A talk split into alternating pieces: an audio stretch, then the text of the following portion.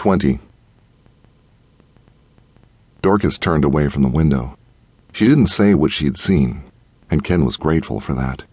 I'll go first, she said. Like hell, said a voice. The new guy, the gray haired man. He was a fairly big guy, maybe six foot two and stocky to boot, but he jumped quickly to the window, elbowing Dorcas out of the way. Wait for me, Buck, said the guy's mother. Ken thought, Buck? The guy seemed more like a Sherman or a Eugene than a Buck. Buck grabbed his mother with one hand and a web covered chair with his other, stepping up onto the chair and then from there to the sill. His eyes widened. What's. what's. he stammered. He was looking down. Buck's mother was more direct. She just screamed. Maggie started toward the window. Ken stopped her. You don't need to see what's there. We just need to get going. He looked at Buck. If you're going, go.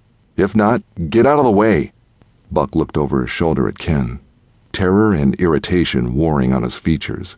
Then he and his mother jumped out the window. There was a thud a moment later. Clanks. The building rumbled again. This time, the tremor didn't stop.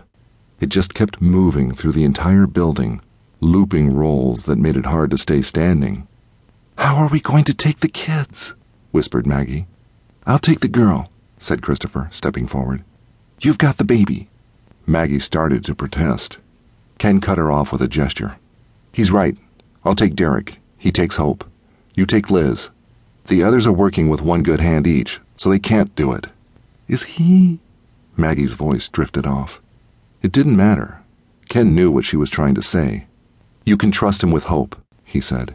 You can trust Christopher with her life. He turned to Derek and said, Can you hold tight to me, champ? Derek nodded. Okay, we're gonna go climbing. Don't look down. I won't. The door shattered. Snarls, multiple growls, rammed their way into the room. Go! shouted Aaron. Go now!